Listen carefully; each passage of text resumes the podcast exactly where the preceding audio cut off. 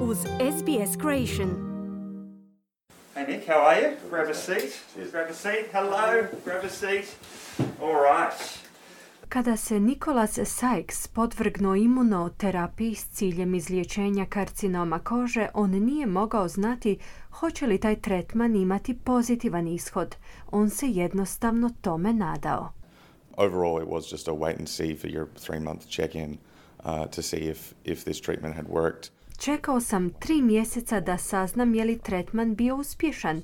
Čekao sam na informaciju koja potvrđuje nastavak tretmana ili pronalazak posve drugčijeg rješenja, prisjeća se Sykes. Imunitet 50% pacijenata koji boluju od uznapredovalog stadija melanoma ne reagira na imunoterapiju. No u Australiji je razvijen novi internetski alat koji preciznije može predvidjeti na koji način će osoba reagirati na tretman liječenja prije njegova početka. Onkolog s Australskog instituta za melanome Profesor Alex Menzies je kazao da će alat uliti povjerenje u ljude koji će temeljem rezultata odlučiti žele li nastaviti s istim tretmanom ili promijeniti metodu liječenja.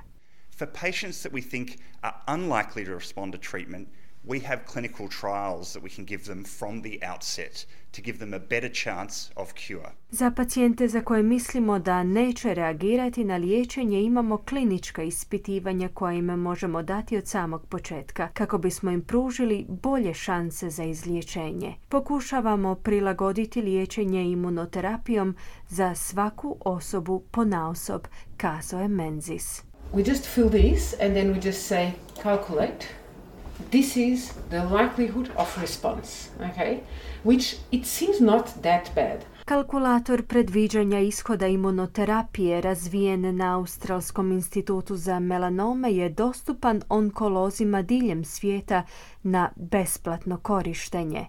Onkologinja pri institutu, liječnica Ines Pires da Silva, kaže da koristi informacije koje se rutinski prikupljaju, što ga čini lakim za korištenje već prilikom prvog ili drugog pregleda.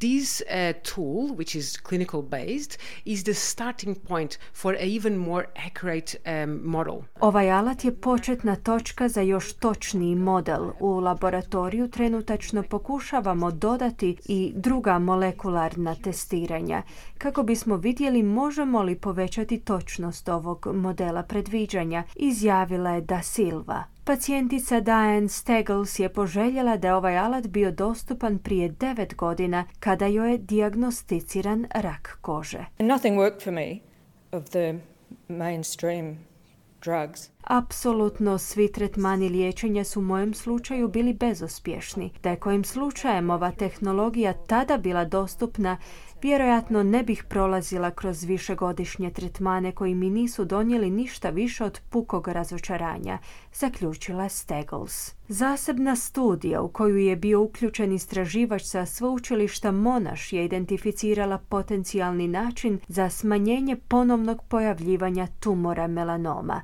osobito kod muškaraca. BRAF ciljana terapija koristi se u gotovo polovici svih slučajeva uznapredovalog raka kože, no kod žena je gotovo dvostruko učinkovitija. Istraživači koji su liječili miševe terapijom i lijekovima koji blokiraju muške spolne hormone su otkrili da je rak u boljoj mjeri kontroliran. Istraživač sa sveučilišta Monaš, dr. Miles Andrews, kaže da bi rezultati mogli koristiti pacijentima s različitim vrstama karcinoma. It certainly looks like there's quite compelling evidence that this hormone interaction is relevant for immunotherapy as well. So Svakako izgleda da postoje prilično uvjerljivi dokazi da je ova interakcija hormona relevantna, čak i za imunoterapiju. Dakle, potencijal da se to odnosi na vrlo širok raspon različitih oblika karcinoma je prilično velik, istaknuo je Andrews. Za procjenu potencijala za uspostavu strategije dvostrukog liječenja potrebno je provesti kliničko ispitivanje.